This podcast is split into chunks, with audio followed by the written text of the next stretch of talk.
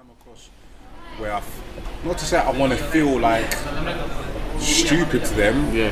but I want to feel like okay, you're Like I have to step up or you're yeah, chal- or I feel you're challenging me. I feel challenged. Not that you're challenging me, but I feel literally- challenged Yeah, to I like, feel like I need to. Okay, well, maybe you should do a bit of research on that and Yeah. have a bit more of a worldly view oh. than I have. Do you know what I mean? and I've never met a, a, a female in the sense of being a partner that can make me think I need to step my game up, even if it's just a, a little bit. Yeah.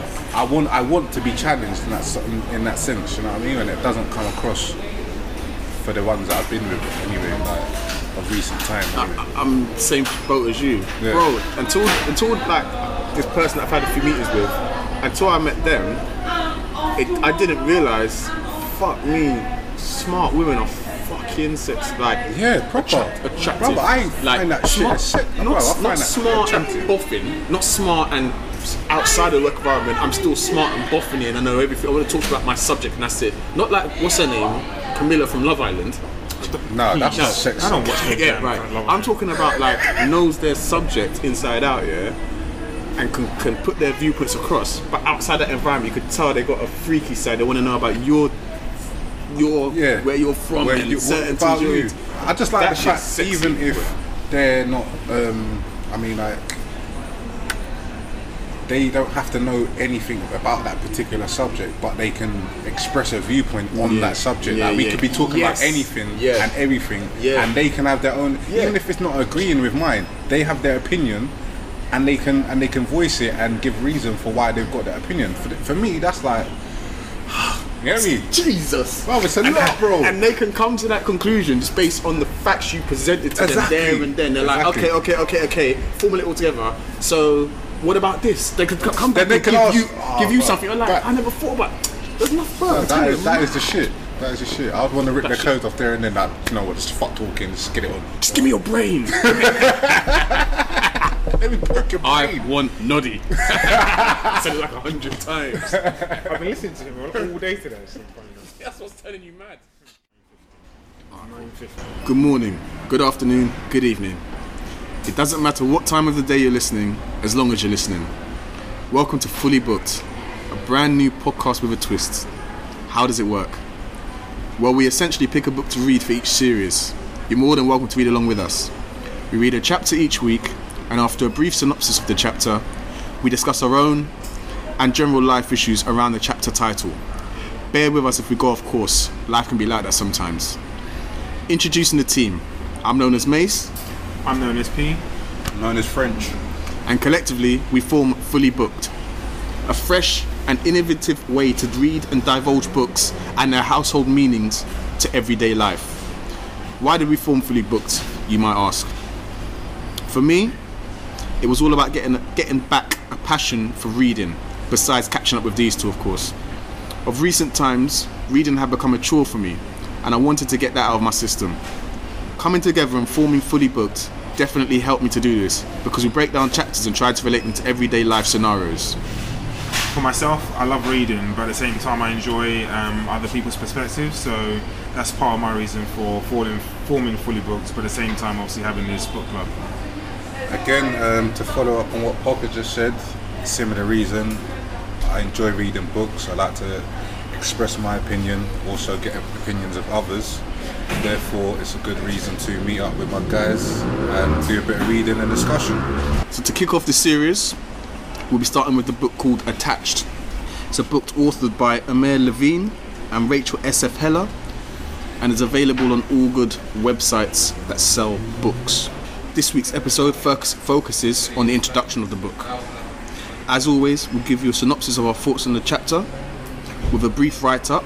The link will be on our Twitter page, which is full underscore e underscore booked and have our weekly discussion on life and its relation to the chapter title. Sit back, enjoy, and as always, leave comments and suggestions on our Twitter page. Done.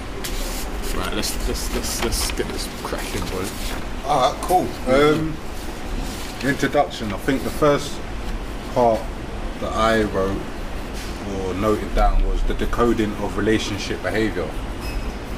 Now, one of the the notes or one of the subject matters that stuck out for me was is love enough? Is love enough? Personally, no.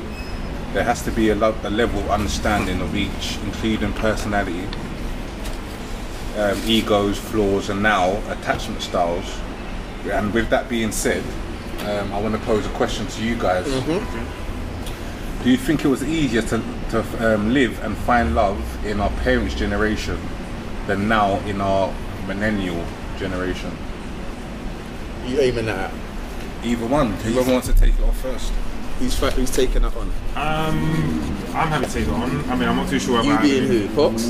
Yeah, I'm happy. I mean, I'm happy to take it on. I'm not too sure how in depth it's going to be, but I personally believe, yes, I think it was easier um, then than it is now. I just think with now, I think there's a lot of distractions. Um, I think there's a lot of distractions. Um, I think um, some of them be positive, some of them be negative. But I'm thinking more from a negative point of view, um, whether it comes to the media and the type of female that we should be looking at, the type of characteristic we should be looking at. And whereas obviously back in our parents' day or in their generation as such, I don't think those type of things were um, characteristics that individuals or they were actually looking for at the time. I'm sure there were similarities, but I don't think they were that intense or the magnifying glass in, in regards to those characteristics or personality traits, or even like physical um, traits were that under the micros- microscope. Yeah, that's my personal view on it, kind of thing. Okay. I'm sure I can add to some of the one or two of the points that you made, but I just think it was easier then than it is now, and I think the, the values were a lot different then they are, than they are now as well. In my personal opinion, a lot of people don't have any values now, but I think the values that were bestowed on us then are watered down, Yeah. like well, in the here and now. Unfortunately, Yeah. Um, about you?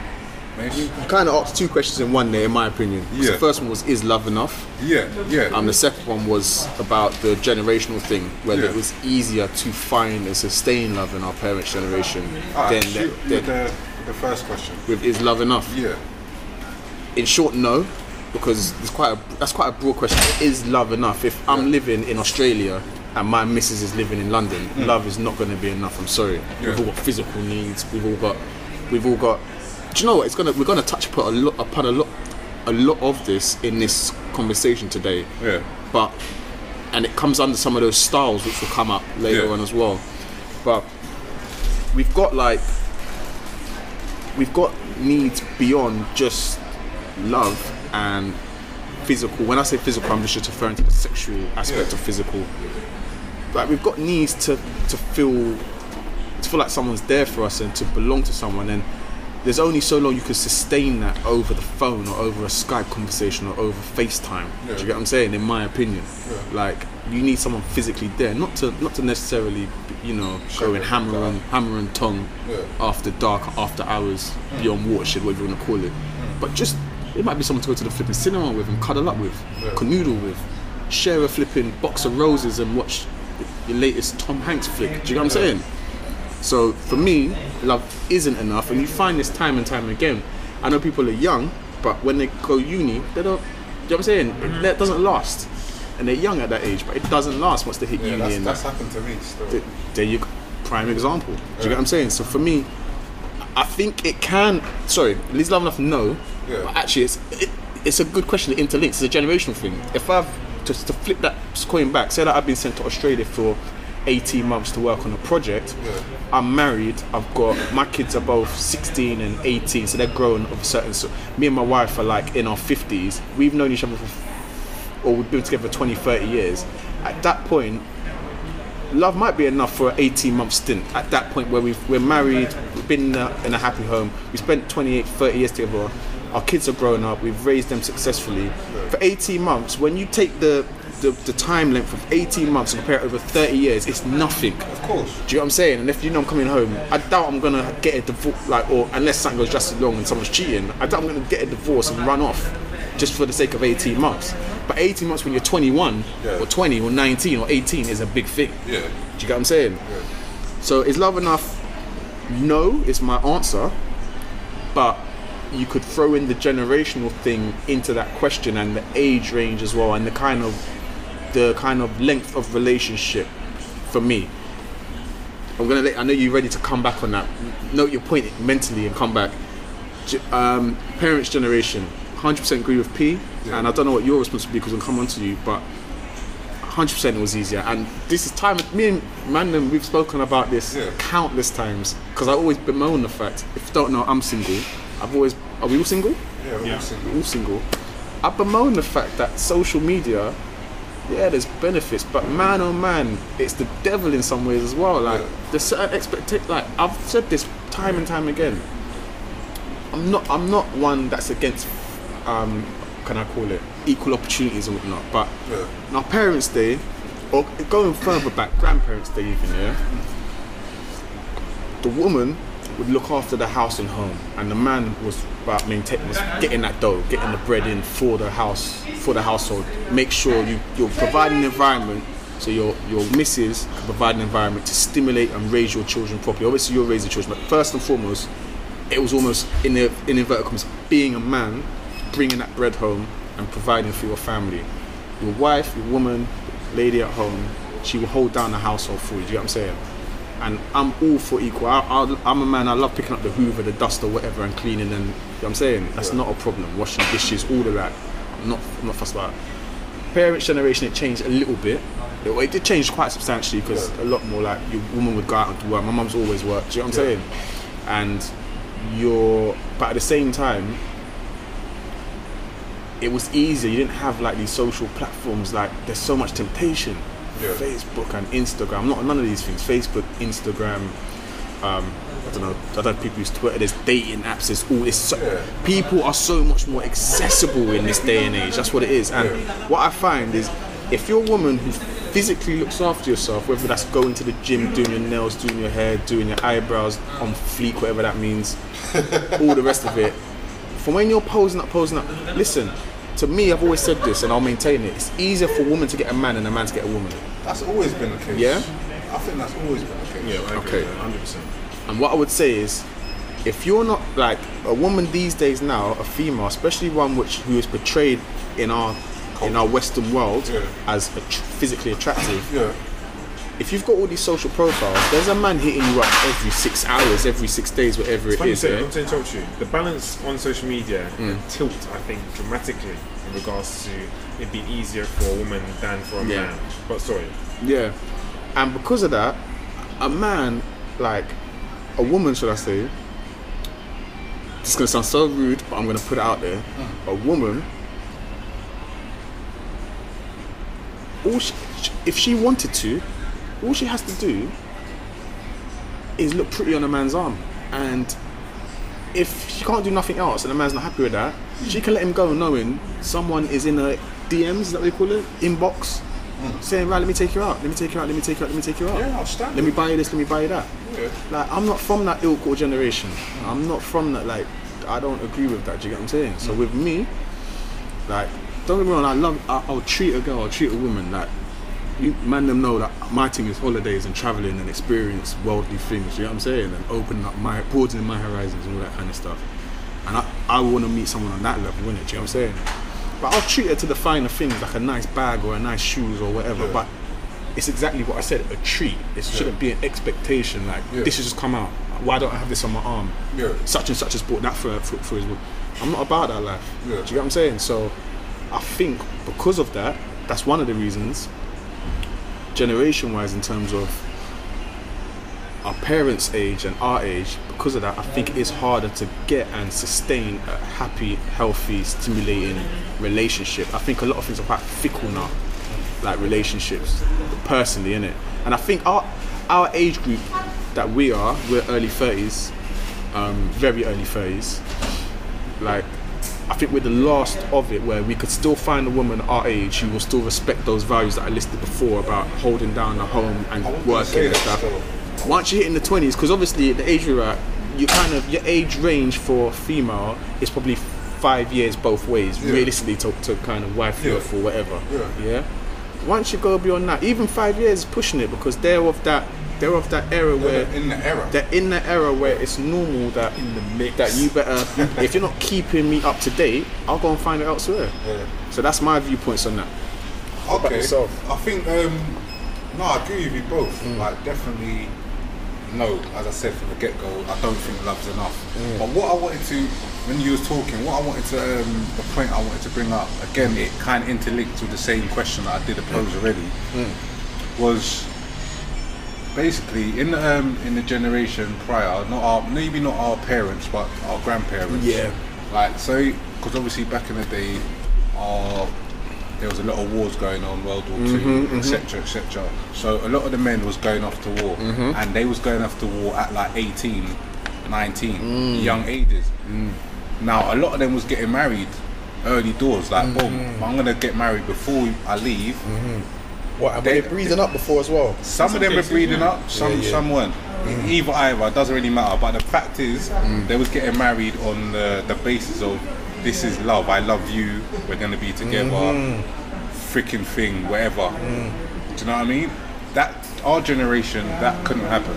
Like it, I'm saying it couldn't happen, but it's unlikely to happen. Mm-hmm. Where if we was to go to war, God forbid, everyone's going to be trying to lock down a beanie. It's not going to happen because anyone that does that doesn't go to wars is, smashing. Like let's keep it hundred. Like imagine now, but imagine now, we was going to go to war, and there are certain guys that weren't going. They weren't eli- eligible, eligible or whatever reason.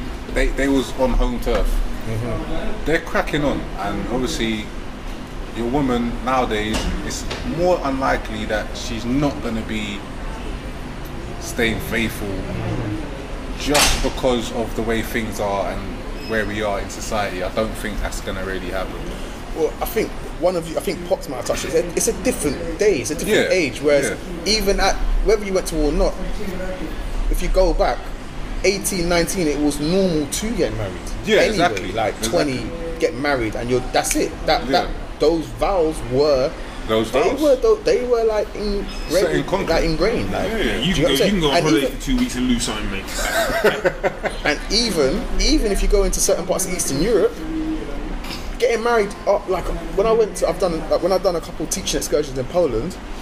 After you finish university, it's normal to get married still. Yeah. Like it's not uncommon or unusual. Like mid twenties, okay, I've finished my studies, now marriage, and we start the family kind of thing. So it's not, it's still common practice to get married to get married and have kids relatively young Yeah. like it's not as young as it was before, but it's still relatively young compared to what the, the day and age we're living in. Yeah. Do you get what I'm saying? But we're living in the the the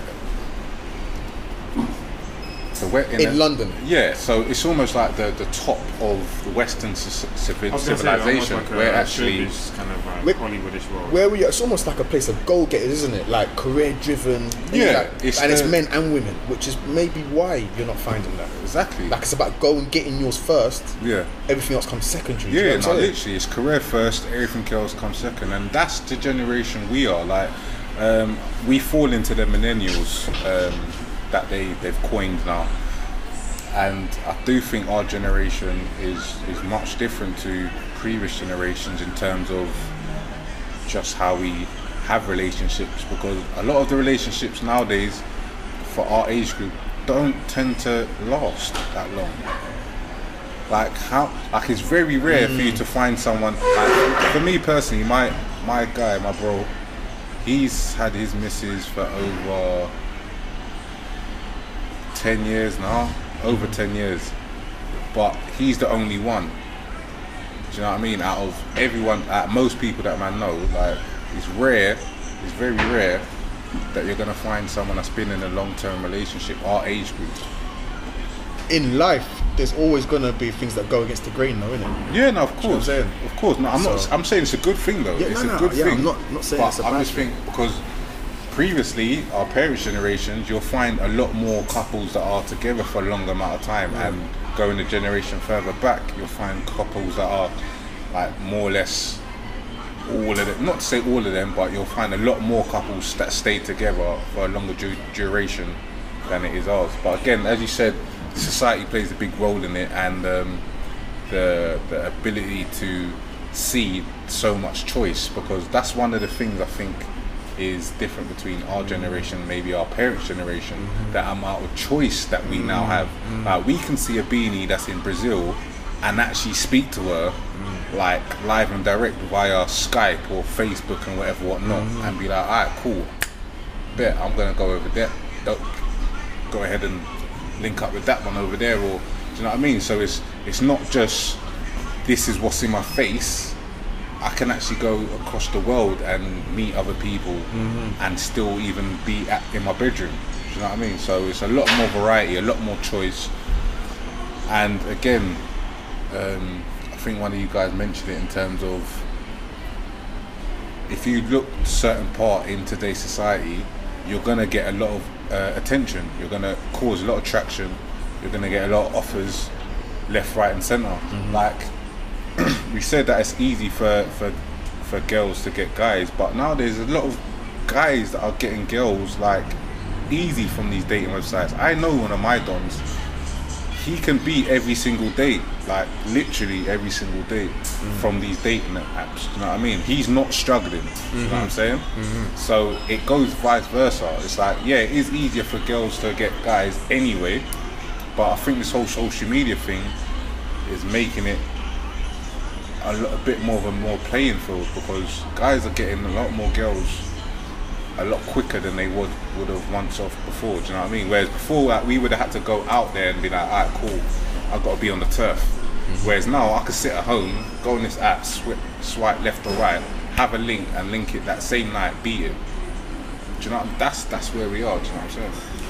None of the values have changed in regards to actually what's important in life, but I'm going to say the world's a different place in regards to what was important to um, our parents' generation as to what's actually important to our generation.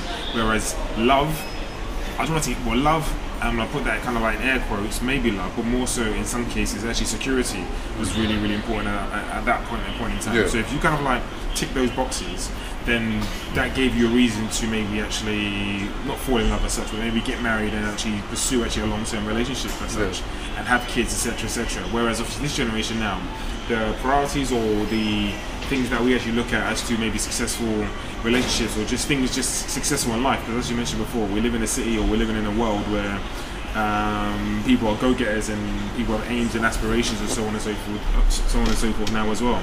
So people are not just looking at okay love, people are looking at security as well, but at the same time also um, they've got their own aims and objectives as such, whether it's career driven or financially driven, and other bits and pieces as well. Yeah, no, I definitely agree. Definitely agree. Um, I think moving on, back going back into like the topic of the introduction, because that was um, again quite a large subject matter just on that one or to two questions. Uh, another thing that I found um, going reading on further was the subject matters of Tamara and Greg. So f- yeah, for those of you, this is from the book Attached, as we said earlier, um, by Amir Levine and Rachel F- S. F. Heller. Please feel free to purchase the book from um, all your usual websites that sell books. Um, it's we're, reading through this week by week. Um, the book is called Attached once more, and we're starting off this this this episode. Um, is about the introduction, which is actually a good 35 pages long. So sorry to cut you off there, um, French. If you just continue. Yeah, no, no problem. As I mentioned, Tamara and Greg, they're a couple that has been mentioned in the book, and they they cover their story quite often and refer back to it. But um, the reason why I mentioned this particular bit is because it sounds it sounds like a similar similar spiral of my last relationship and what tend to happen is as we got closer it felt claustrophobic Claus- I felt claustrophobic and then she became anxious which then caused obviously um, a lot of arguments and a breakdown of the actual relationship in general um, Was you going to ask put P and I a question in relation to that, or you coming? No, into no, I that? was just- I was just- It's observation. Yeah, it's just an observation. I mean, if there's any questions that you guys want to pose or anything that you have to So add. I was going to say to just very, very quickly, well, as, as you know, slow down. Yeah. Oh, relax, mate. Alright. As I was saying anyway, um, I haven't actually gone through the introduction again as such, obviously, but I have read it before. Yeah. But do you want to maybe just break down just very, very Yeah, quickly, or see what happened, obviously, between in their relationship, maybe the start of it or the end of it, or a kind of a synopsis? I'll give you a quick, a quick, um, quick rundown. I'll start off, um, Greg and Tamara. So, um, quick rundown. uh, Tamara meets this guy called Greg. Um, he's fantastic. He's comes across as reassuring. Um, he soon he's so. Before we break that down, I think we need to break down what anxious, avoidant, and secure relationships are, which I think French has actually noted. I'll let you kick that off, and then we'll break Yeah. down exactly Oh, cool. a bit more about Greg and Tamara's relationship and why it doesn't seem to be going or hasn't gone well in the introduction. Okay, so um, it starts off with secure. Uh, secure people feel comfortable with intimacy and are usually warm and loving. Um, another attachment style is under the name of anxious, which means what come on the people that crave intimacy are often preoccupied with their relationships and tend to worry about their partner's ability to love them back. Mm-hmm. And the third being avoidant. Now, these people equate intimacy with a loss of independence and constantly try to minimize closeness, mm-hmm. which I was just describing, um, I guess, as myself, me being an avoidant and my ex partner being anxious. Mm-hmm. So, yeah, carry on. Uh, to touch back on um, the Greg and Tamara story. Tamara meets Greg. I can't quite recall how or where they've met, but they've met. Um, at first, he comes across. He's really reassuring. She, he, he appears confident. She really likes him. Um, but it gets to the point where, as she begins to to grow more into the thought of them two being a couple, all of a sudden he's busy at weekends. We can only make one day a week.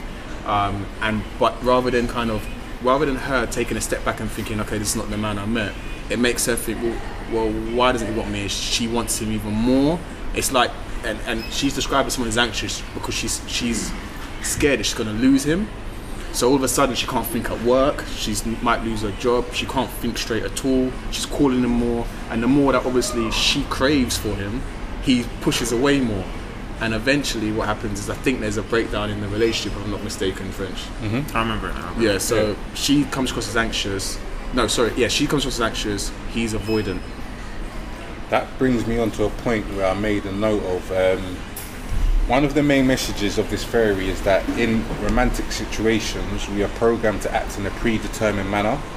So, meaning it's not my fault syndrome or I can't help it, which is a common theme in, in previous relationships. Um, so, is staying faithful or cheating cheating then predetermined in a relationship? That's the question to both of you guys. I think that's. That's a hard one. Um, is staying faithful or cheating predetermined? Yeah.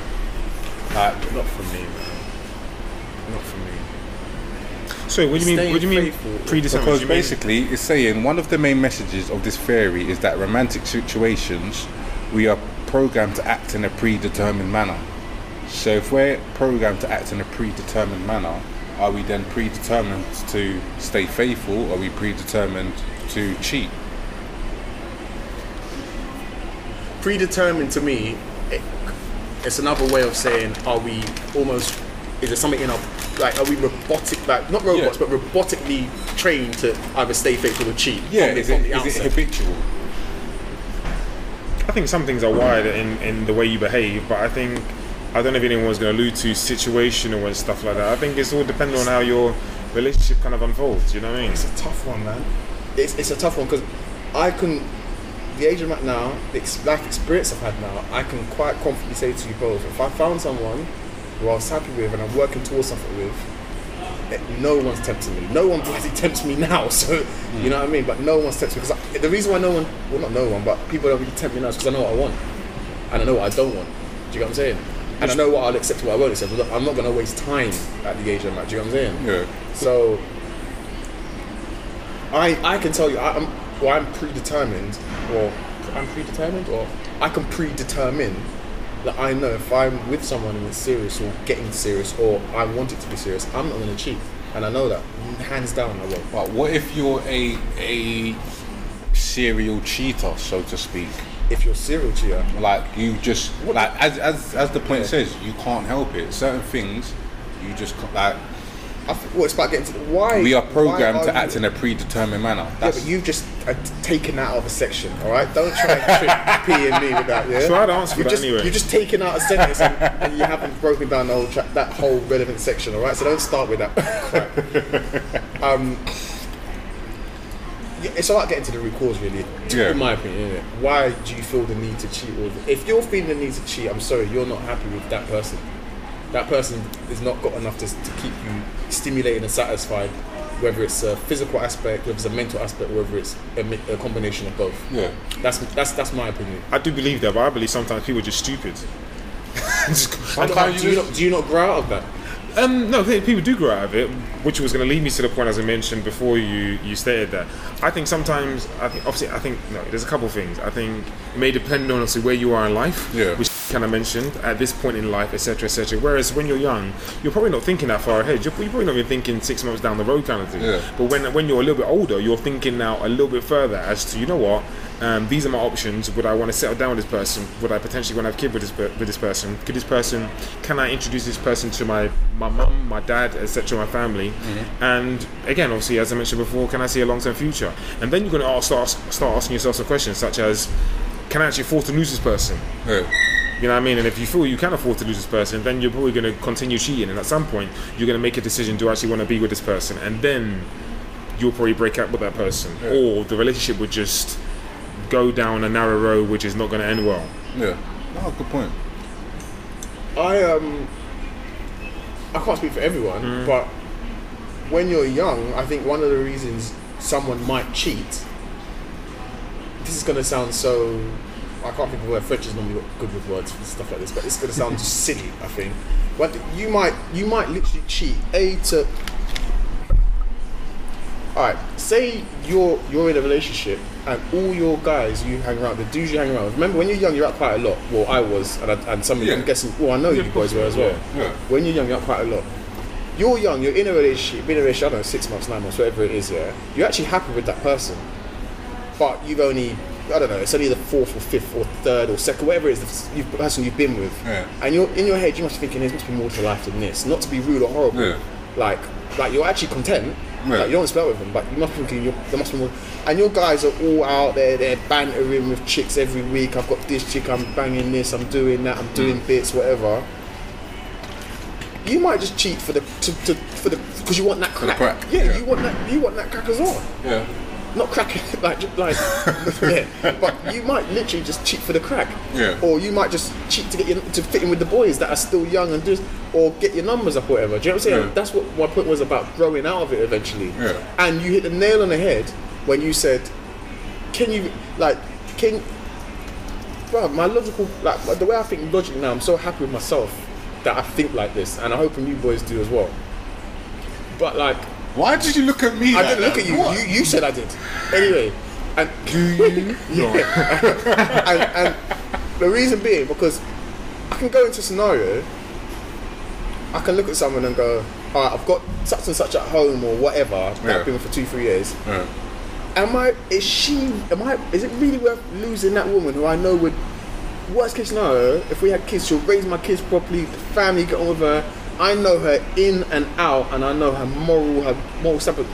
For a bit of fun with that one over there, who looks like a wildcat, but just is, but just is, you know, has got that something about her that is making me think. Oh, do you know what I mean? I'll give you a once over. Do you know what I mean? But that's Is- what it'd be. It's just a once yeah, over. Yeah, but at the same time, is it even worth that? The risk of No. somehow. To me, I know it's, not. No, it's not. I'm at that stage now where I can definitely say I would, I wouldn't cheat on my missus if I'm fully content and happy and Mm-hmm. want it, want to make it work. Do you know what I mean? Especially nowadays, anyway. Um, once upon a time, reverting back to the whole distance thing, um, when I was in uni, Mm. I was dating a girl in the summertime before we was going back to uni, and me being like so like loved up, so to speak, I was thinking, all right, boom, I want to keep you, but obviously I'm going off to uni, but I want you to be my girlfriend. But in the back of my mind, I had bits and bobs in university that I still chopping. So I'm like, alright, cool. I want you to be my girlfriend. 'cause I don't want no one else to get hold of you. But I'm gonna be going back up to uni, and it's more than likely I am gonna probably still cut away.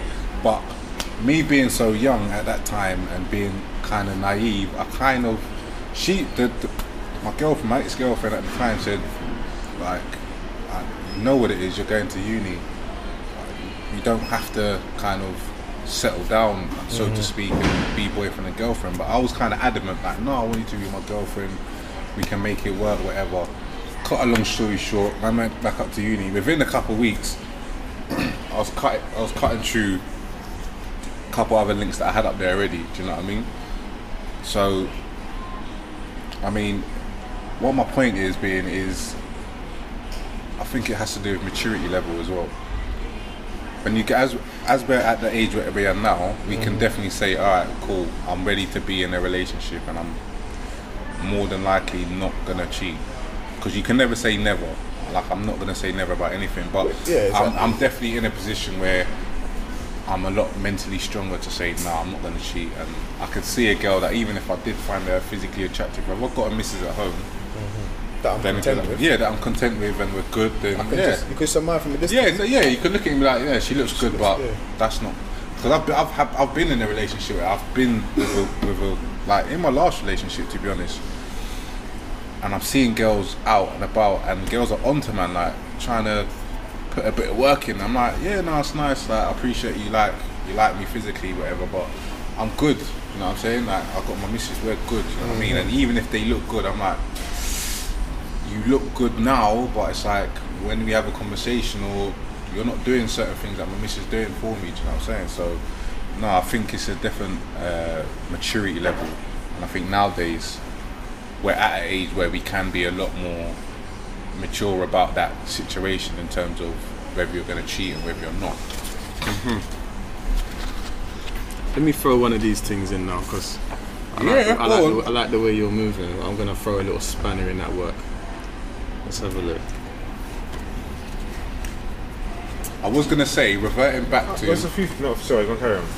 now, if you if you want to carry on with that point, Nah, you know, what, I just think there's there's a couple of things as well. I think at that age, I mean, I well myself anyway. I think I've learned a lot about myself over the past what um, early thirties, over the past what five six years. I've learned a lot about myself, and I can actually look back to certain stages in my life as to when I was secure, when I was a little bit insecure, and stuff like that. And at a younger age, you may or may not think you're secure as such.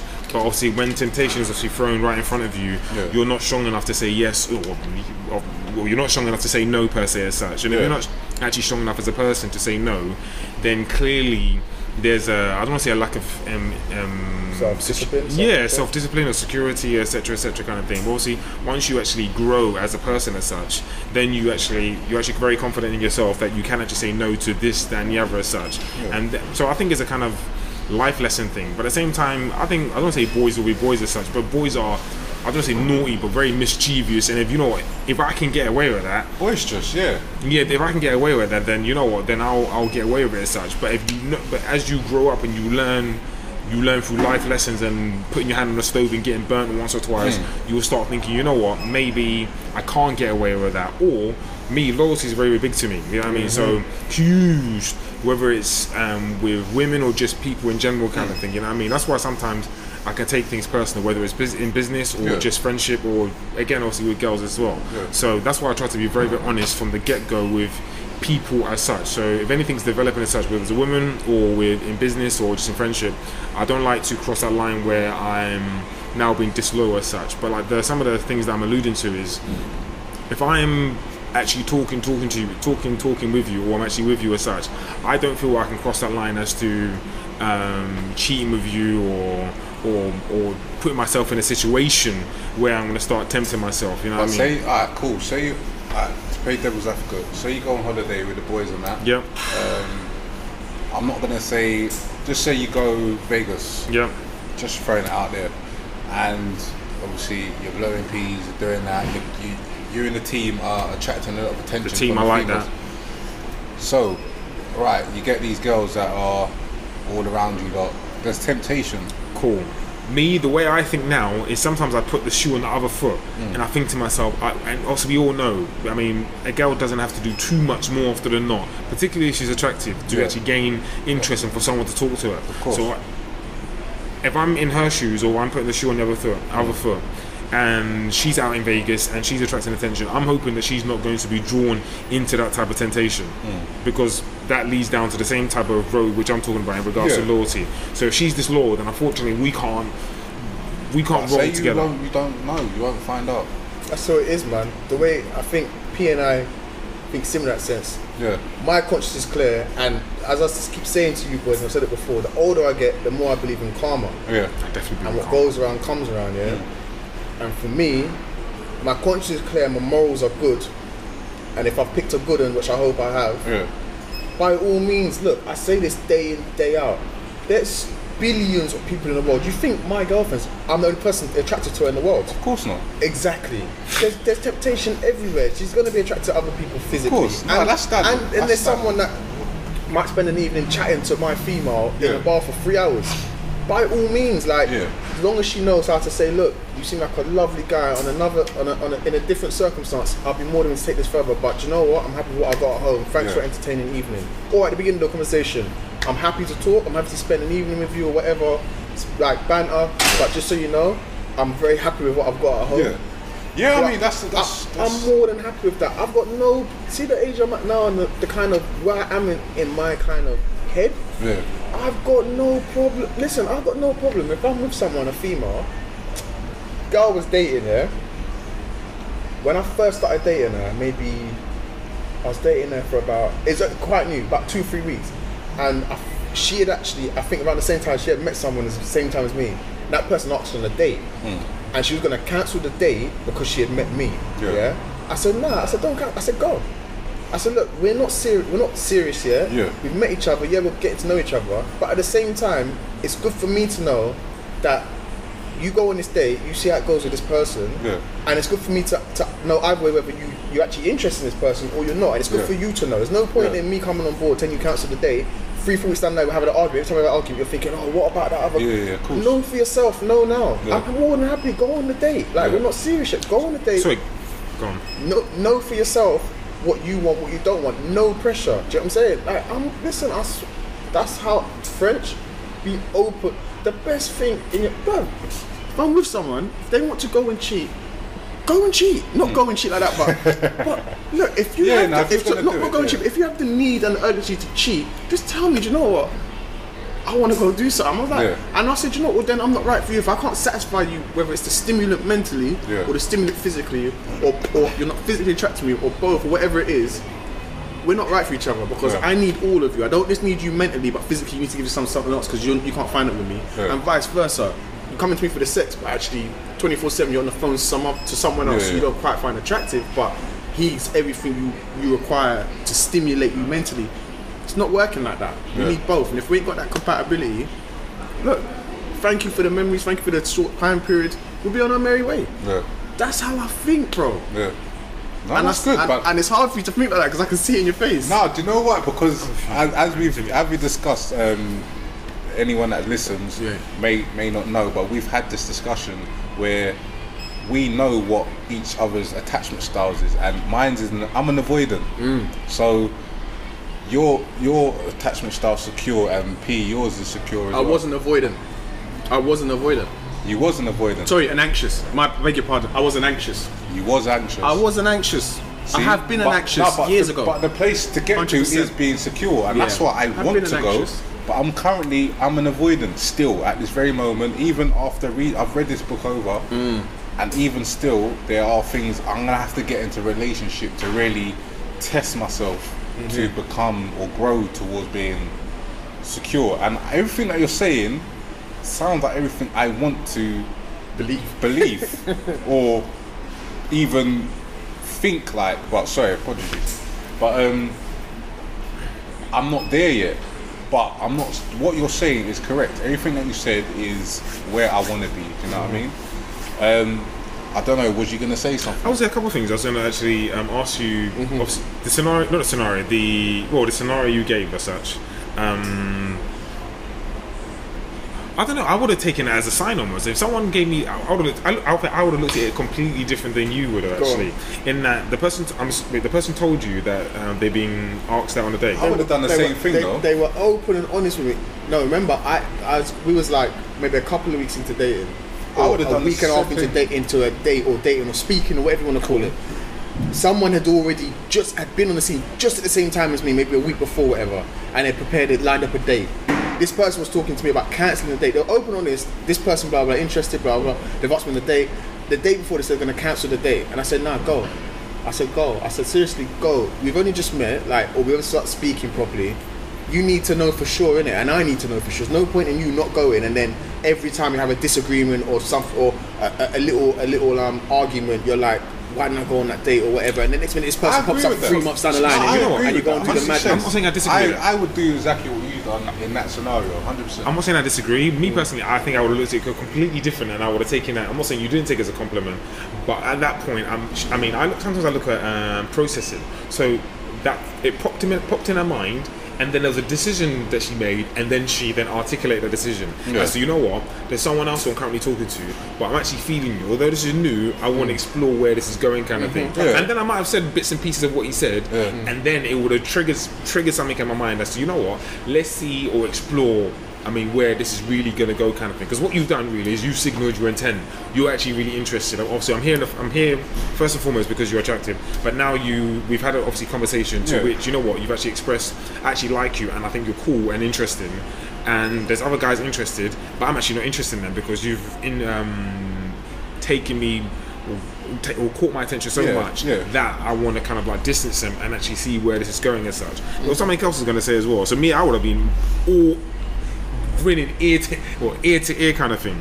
and then also there's the early stages of relationship as well where I think I don't know if this is something um, I've just adopted him in my thinking as such, but I think when you're probably in a relationship to begin with, I think you're like I'm not saying I'm going to waver as such, but there's going to be a period of time where um the relationship is evolving as such, and whereas obviously your trust is building, but at the same time your tolerance is building as to not um, wavering and cheating and so on and so forth as well. So I don't know if you adopt the same thing in regards to um, if you're considering cheating, then then go, or if you're because so the point I'm making is like your tolerance is building. So you start Yeah. seeing someone uh, very similar to this girl, but obviously before actually informing you, she's actually thinking about it as such. So she's semi-wavering or looking left and right as such, oh. till the point where she's kind of built her tolerance up as to you know what, I don't want to look at anyone else or I don't want to talk to anyone else. I just want to be with you as such. Yeah. But because it's so early doors in that mm-hmm. situation, mm-hmm. I think how you dealt with it is, is quite fine. You know But I mean? like, as if you're young, so obviously we're talking about obviously, I'm assuming late twenties, early thirties, as such kind of thing. So this might have been recent, I don't know. But obviously, when you're 21, 21ish, or even earlier than that, you're. I mean, it's going to take a long, Yeah, long it's a whole time. different Yeah, no, no, it's going to take a long, long time to get to a point where you're thinking, you know what, um, I'm actually really, really comfortable here, and actually, really, I'm not going to cheat. Even if like a, a model or someone glamorous actually pops up Yeah. in my rear view kind of thing, you know what I mean? But again, that's I think that's referring back to maturity. When you're 21, 22, 23, if I was in that said situation, I wouldn't have cared because I'm like, I've got beanies anyway. Like, same situation that uh, Mace was talking about. If I just met a girl and um, she wanted to go date another guy, at that even now I would I would say the same thing. But I would have been even I would have been a lot more ruthless back then, younger. I'd have been like, yeah, cool, whatever. I wouldn't have batted an eyelid, but obviously being mature, or more more mature, shall I say? I think to go about it in a way where you can say, all right, well, explore it still, and if you still like what we have, then let's continue. Do you know what I mean? But um, moving on slightly from that, another point that was um, that came up in regards to Greg and Tamara. And um, something that comes up in relationships or past relationships in my experience anyway obviously you can express your own views as well. But um, saying of i love you consistently. Personally i don't have a problem with saying it. I just don't say it often or maybe not as often as my partner would, would like me to say it. What? How about you guys? What, when you're in a relationship, is that something that um, you find is a that your partner has an angst against, or is it even a situation that comes up where they don't feel like you tell them or express your love for them enough? I'm gonna be quite, ge- I'm gonna be general, but at the same time specific as well. Yeah. What I've realised just through my growing up as such is I've had to. I'm very Um, I don't want to say sensitive in any way. I don't want to say sensitive. I can be sensitive Yeah. and I can be affectionate and that type of stuff. But at the same time, I'm a very hardened individual in that life has thrown, like like, like everyone, life Yeah. has thrown um, different curveballs at you. So you know how to um, protect yourself as such. But sometimes you don't know how to express yourself as express Yeah. yourself as much as you should do as as much as you should do. So I think it may get to a point where, or you may actually in a beginning relationship where you you're not expressing yourself as much as you do. But then when you get to a point in a relationship where um, that person is taking you and your mind frame to another place as such, to a point where you're extremely happy, extremely happy. Because sometimes I'm sure we've all been there at some point where you're. Um, I don't say happy beyond belief as such, but Yeah. um, really, you feel really, really warm Yeah, inside, yeah. and, that, and, and you know that has come from obviously the person who you're talking to, the person who you're, you're seeing at this moment in time. And I think when you're in that stage, then I think you can, or it might be easy to be very vocal as to, you know what, you love this person, or expressing how much you appreciate that person, or just saying obviously I love you and so on and so forth. I think, um, I don't know, um, I think that's something I'm learning to do in some way, shape, or form. I Mm. mean, because even I don't want to talk about family as such, but um, I think sometimes, no, occasionally, or no, sometimes, um, I don't think I've maybe expressed how much how much I'm appreciative or maybe some of the people around me. But again, Yeah. obviously, that's due to um, my past or Hmm. some some curveballs that I've been thrown in my direction, obviously in life and stuff like that. But I think. I think you should you should hundred percent express obviously how you feel about that person. I mean, me personally, I'm a very I mean this is this is grown from definitely from uni-ish i think i began to figure myself out and then i went traveling in 2012 so that's kind of the same type of era. Yeah. from then i became very very comfortable myself. Nothing you can tell me that's going to make me feel uncomfortable. I might laugh at myself mm. as such you know what i mean but there's nothing you can really tell me. So there's nothing i'm going to say to you as such that you are then going to respond that's going to make me feel uncomfortable. If i tell you you love me and you tell me you hate me then maybe i've just um, miscalculated things, or you know what, I actually do love you for this, that, and the other. But if you feel you hate me, then cool. You know what I mean? Maybe this isn't what I thought it was, and maybe I've just misjudged the whole situation.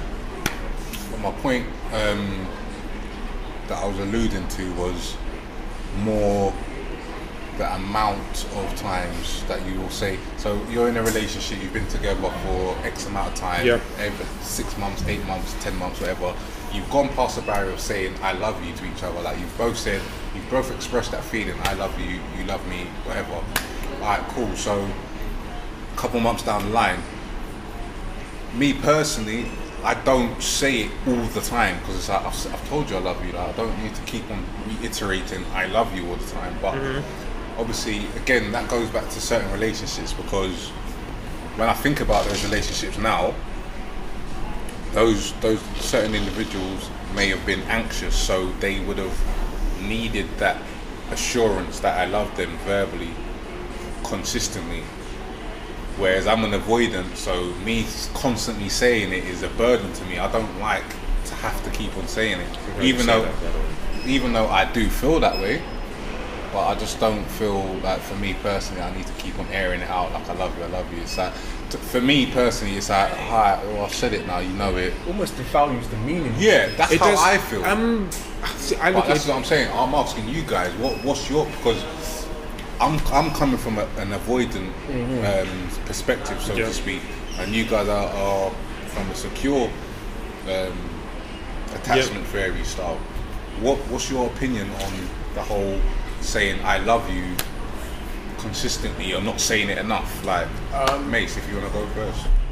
I think that saying it consistently can devalue it any given opportunity, and it's it becomes. This sounds horrible. I might sound like a cold-hearted dude, it's but a cold world. but, but, um, but it can become a, a nuisance. Someone Yeah. saying it, but it's. Remember, I said to you, I, I have definitely been an ang- at, at at an anxious, Anxious, stage. yeah. I'm definitely now at a secure stage. Yeah. When I was anxious, I was definitely more into the all the stuff surrounding I love you and all the rest of it. You know Yeah. what I mean? Now it's like if I was with someone, it would just be a you know, like you feel it all the time, but there's certain times when it's like I don't know, more relevant and appropriate. Yeah. Someone's down, not down, but like you know, you, your woman takes you to fucking Eiffel Tower, Yeah. top of Eiffel Tower for Valentine's. You know Yeah, what I mean? yeah, like yeah. certain settings and that. Yeah, of course. And it's just, or just, I'm a bit random. I'll just pop it up. Like, well, not pop it up, but like, I'll pop out of random things anyway. So Yeah. I'll randomly just, you know what I mean? I'll Yeah. throw it in, but not all the damn time, man. See, I, I, I- you know, I, there's nothing I disagree with. Aside. It almost becomes reassur- It does. a form of reassurance, Okay, cool. and I'm then you you realise you've got a problem with the And ah, that's Okay, cool. exactly Cool. that. I'm glad you That's said that. That's that's what, what I you said. said. So what, what what characteristic did you say you were? Avoidant. Avoiding. Cool. So, so sometimes you need to understand. I don't want to relate this to football, but you need to understand who you're playing with or who you're playing against, kind of thing. Yeah. So if I'm with someone who's slightly insecure as such, um, but obviously you love this person and you're with this person, sometimes you need to understand. Maybe you need to um, reassure or, or say say these things. Not more often than not, but you need to um, provide this person with a bit, obviously, a bit more confirmation, confirmation, um, Yeah. so they obviously they feel good about themselves and stuff like that as well. But at the same time, um, I don't want to sound like bringing it kind of whole circle and obviously talking about family and stuff like that. You never know what is around the corner, kind of thing. You know what I mean? By obviously, I think by letting your family or letting your loved one know that you, you love them or X, Y, Z. I think I don't know. I just think. Um, so I've kind of like lost the track or the train alright. which I was going along, but I think it's just important to kind of like let people know, you know what, I do care, or yeah, I do care. Cool. Okay. But again, obviously, settings are very important as well. Um, alluding to the whole attachment styles, and and I did mention me being an avoidant and wanting to go into the the secure realm. Um, it does mention that one in four can change their attachment style over a period of four, Four years, years, yeah, yeah. on average. Yeah. So for me, that's that's a bit of hope. That's a bit of glimmer. Mate, me and Pox have said this to you before, yeah? Yeah. You're not a robot that's programmed by a book, alright? You're your own man. I know exactly. Book says I can change in 48 months. Yeah, no, but, but no, it does give me a glimmer because I've been. So if that book never said it, you you think you'd have no glimmer of hope. If the book never mentioned you can change your voice uh, your attachment style, you think you don't have a hope. Just because the book's put seven words in or seven or a sentence, oh, now you have hope. it's giving That's me my hope. point. It does. See, that's, that's that's my point. Why do you have to see that? Why can't you just think I can change? Because I didn't know I was an avoidant before I read this book. Fair enough. The, imagine the book had everything in there apart Yeah. from the fact that it said. It doesn't say whether you can or you can't change style. It doesn't. It just gives no indication. All right, Would so you then be like, "That's No, that then? no. I'm just an avoidant." Yeah, I would be like, I, I'm an avoidant, but it gives you. But the whole point of this book, it gives you strategies how to deal with certain things. So therefore, I would use those. You're giving me that look. I would, Give me u- no look. I would use those same strategies to start to um and implement them in my next relationship to go against being doing the typical things that I would do as an avoidant. Like certain things that I know I do. Literally, when I've read through the book, it's like, oh snap! Like I do that to the T. Mm-hmm. And if it can give me tools to then go against the grain of being an avoidant, then of course I'm going to do that. Is that going to make me permanently secure? Probably not. But the fact that it says you can change is giving me a bit more like, okay, well, there is a possibility that I can change. Mm-hmm. Because I didn't, I wasn't aware of me being an avoidant until it. I've read the book and it's like, okay, well, this is what it is. you. Because it's come from Till a what? si- Amir. Computer says avoidant. no, but No, I, I, I get exactly where you're coming from. you know It's, what it's, mean? if you take away this book, this scenario, the whole topic we're talking Yeah. about in life, even like I don't know, flipping Meek Mill, who's like now world renowned. He has money. He had he had one of the flyest girls in the game. Hmm. Um, but like people from his area, his hood, his region, his neighborhood, yeah, they look at him like I can make it doing Yeah, this. exactly. Do you get what I'm saying? So it's similar in Yeah, that. exactly. Okay, so there is a, a there is like a protocol is a way. or Yeah, there is there is- a, there's a way. there's a guide if that makes sense. yeah, definitely. You know what I was gonna say? Go on. Why? I don't know. It might be a personal, question, not personal as such, but you may not want to answer the question. Why would you say you're avoiding? When did you realize that you're avoiding? When did I realise I was book, avoiding from this No, no. book? So what makes you avoiding? What? Or Oh, if that's you- that's uh, bro. Attachment, like uh, if someone if No, I think if- he if understands the ge- question I'm asking. No, it but again? the reason why I can't. You don't have to answer it. Oh, No, I'm away from what's why has he got to that place in the I could, first see, place? but I could be. I would need a couch, and you'd have to be a psycho, whatever Yeah. it is. Part of for me hasn't got no problem answering that myself, but like All right, so you can, but you're secure.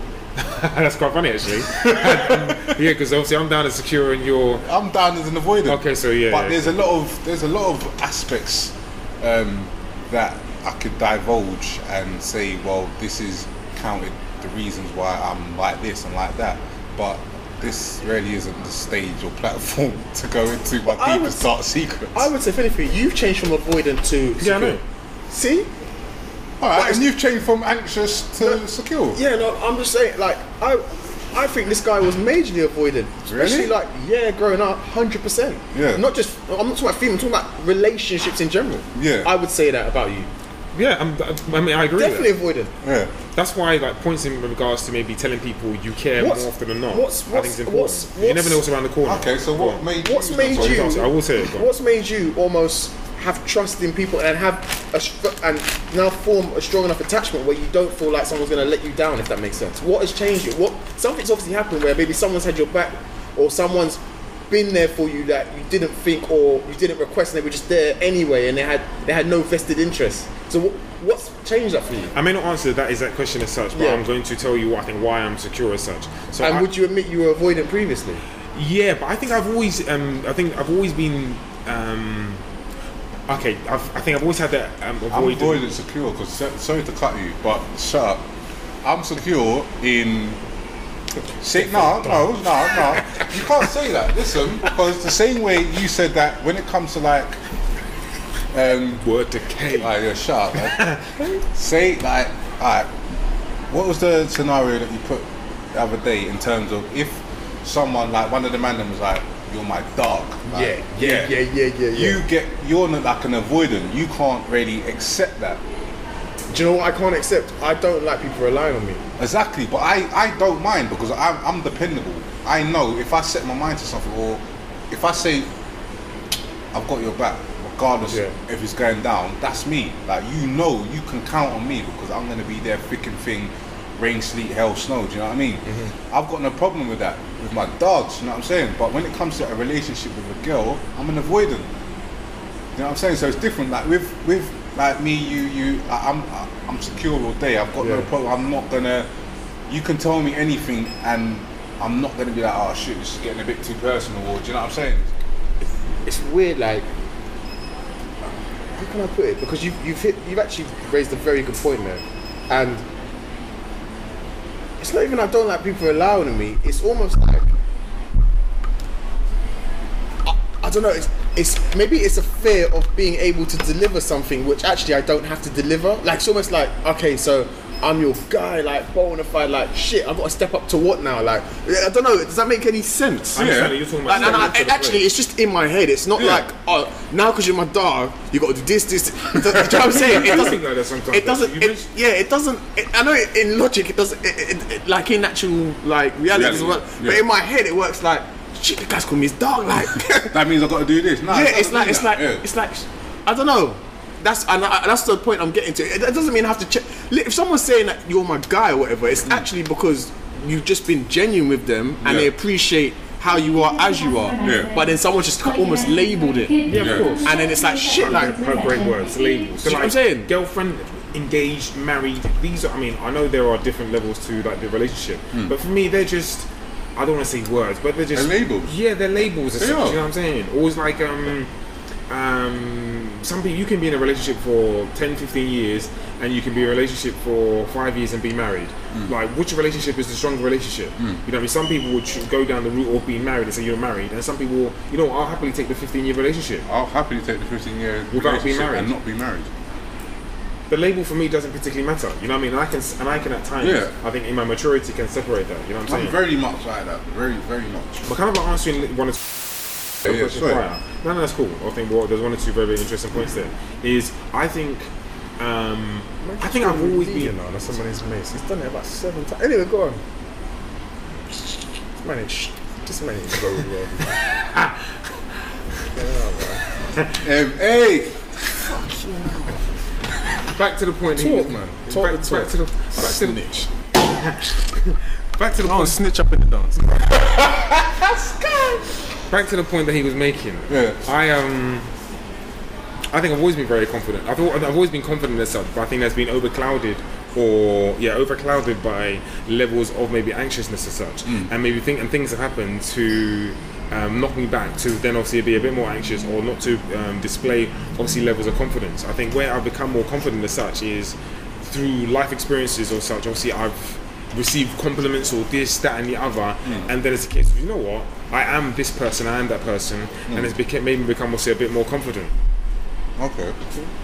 very confident. And then obviously things such as traveling, and then obviously being obviously a bit open, um, open-minded, and obviously meeting people obviously a bit more like-minded and stuff like that as well. And then you actually begin to actually know yourself, and then I become know secure. myself. No, I'm not saying you don't know yourself, but then um, oh, I'm not saying you don't know yourself, but I think some of the things I was just um, I mentioned before, Yeah. as some of these things are actually female related as such, where I've had very embarrassing moments. Yeah. Um, but then I've had like moving forward, I've had moments where um, I can look at myself and I don't want to say be proud, but obviously I've been very happy with myself in regards Yeah. to this happening or that happening and so on and so forth, and then compliments this that, and the other, and then you realise, you know what, this is who I am moving forward, Yeah, I mean, or this is who I am. that still doesn't help me think, okay, well, I can now feel secure or having a secure attachment style. I just feel the way I feel. Like, as, as I said, reading through the book allowed me to be able to label my attachment style. 'cause I didn't, I wasn't aware of it until I read this book. But knowing that there is a label for it, so to speak, and that there is ways of um, not to say avoiding it, but there's tools to enable me to have a better relationship or be able to really commit to a relationship and I'm aware of certain things that I do is just because of my attachment style. It's not it's not because I don't want to be with that person. Do you know what I mean? Um I think let me bust. Mace, you wanted to Yeah, go. Just to touch on, if you've just joined us, if you've just jumped on a, on a friend's um, laptop who's been listening to us from earlier, we're um, going through the book Attached by Amir Levine and Rachel S. F. Heller, available on all your, your usual um, websites for purchase. Um, we're going through or over the, the uh, introduction uh, chapter or section of the book, and we're just we're discussing some of the valid points and how they relate to life experiences. Um, just um, what I wanted to touch upon actually, it's actually very early in the book on page three, and I think it actually might be the first three points which all rang home. So the first one, um, this is how the book starts actually. Two weeks into dating this guy, um, a person was worried that the guy or a female was worried that the guy was not going to call them and that they're not good enough for him. A self-fulfilling prophecy. prophecy. Um, another another point which, which which comes underneath that is after a few weeks I lose interest, um, and another point is um, married for years yet feel completely alone. He doesn't discuss he doesn't discuss um, his emotions with me. Um, he works most nights and weekends spends times spends time with his friends rather than with with me. Um, so a couple of points to, to, to raise from that.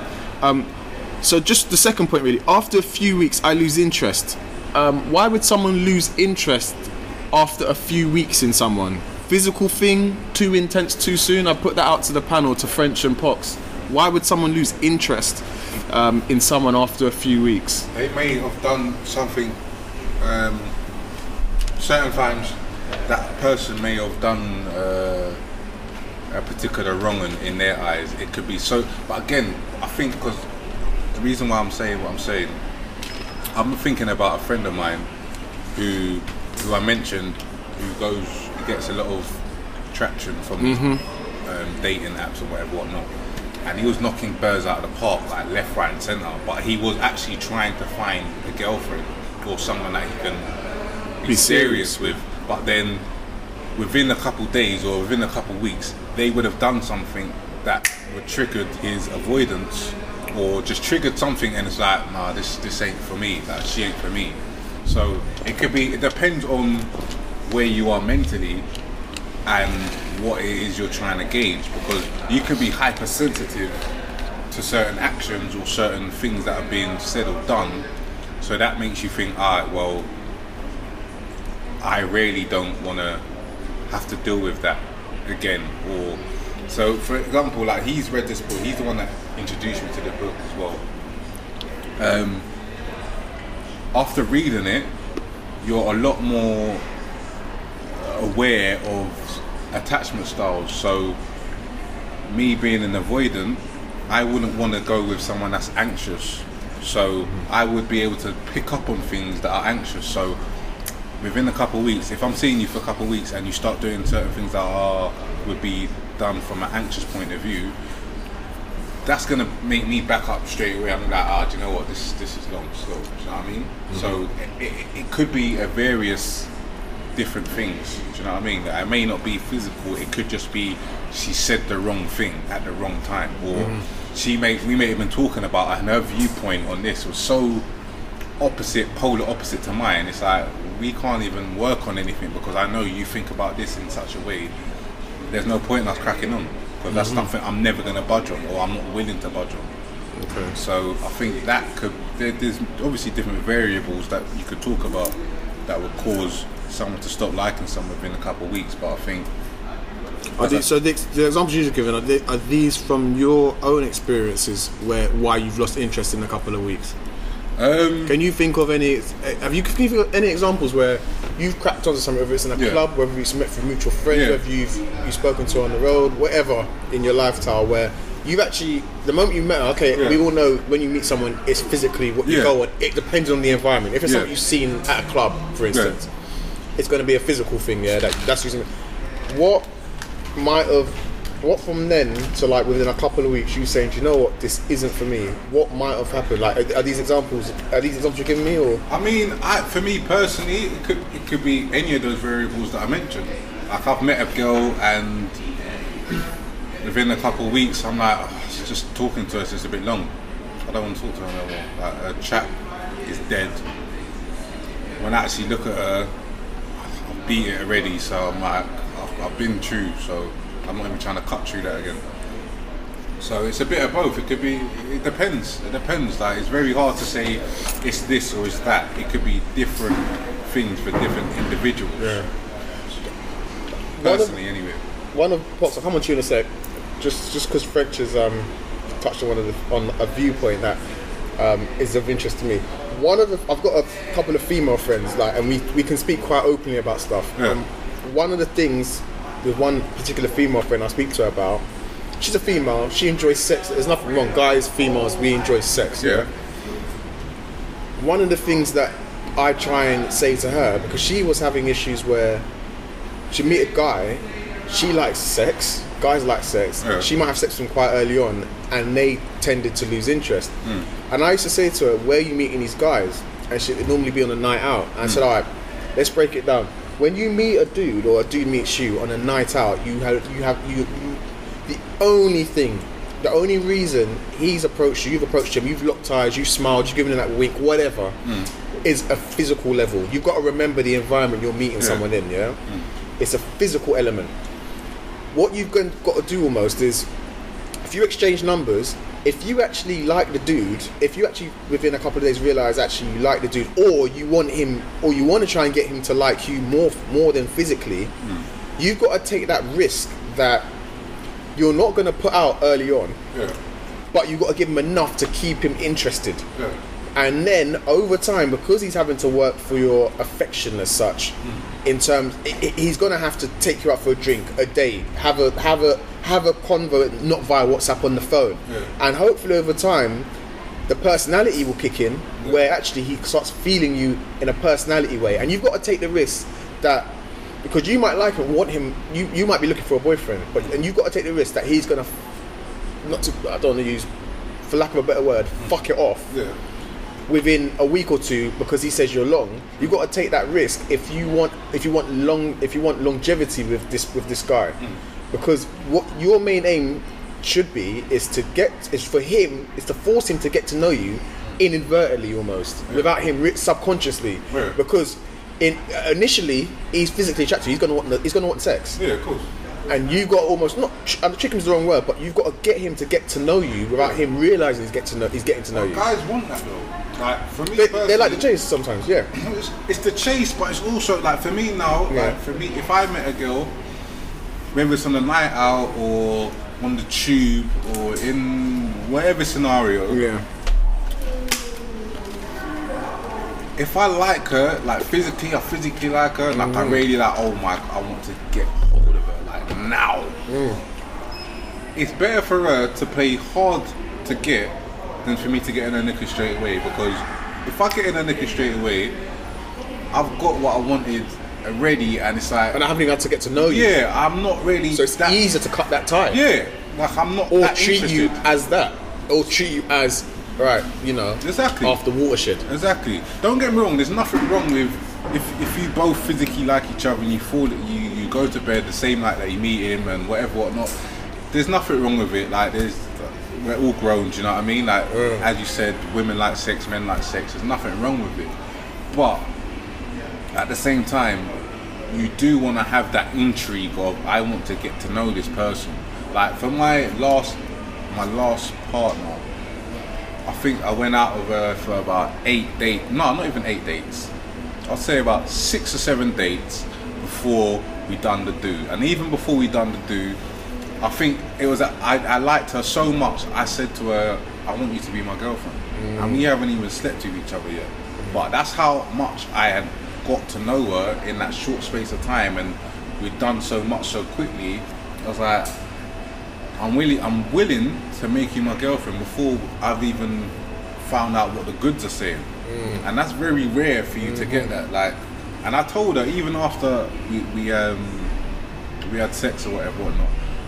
I told her I would have been willing to go on ten dates because I liked your company. I liked being around you. Do you know what I mean? And I think girls give up the pom pom a lot quicker than what they should nowadays, and that's just how it is. Like, but at the same time, um, I know a lot of girls will will be like, "Well, if I hold out for too long, he's gonna lose interest." But as, as you said, and it was a good point, you've got to be willing to make that take that risk. Yeah. What's your What's your views, Pox? I'll just go, I'll just go back to that question. So, one of the points raised in the introduction on page three of this book was, um, after a few weeks, I lose interest. What? Why would someone lose interest after a few weeks, male or female? I find it quite funny actually. I mean, um, I think there's a few. I don't know, there's loads of different variables. I mean, first and foremost, I mean, why?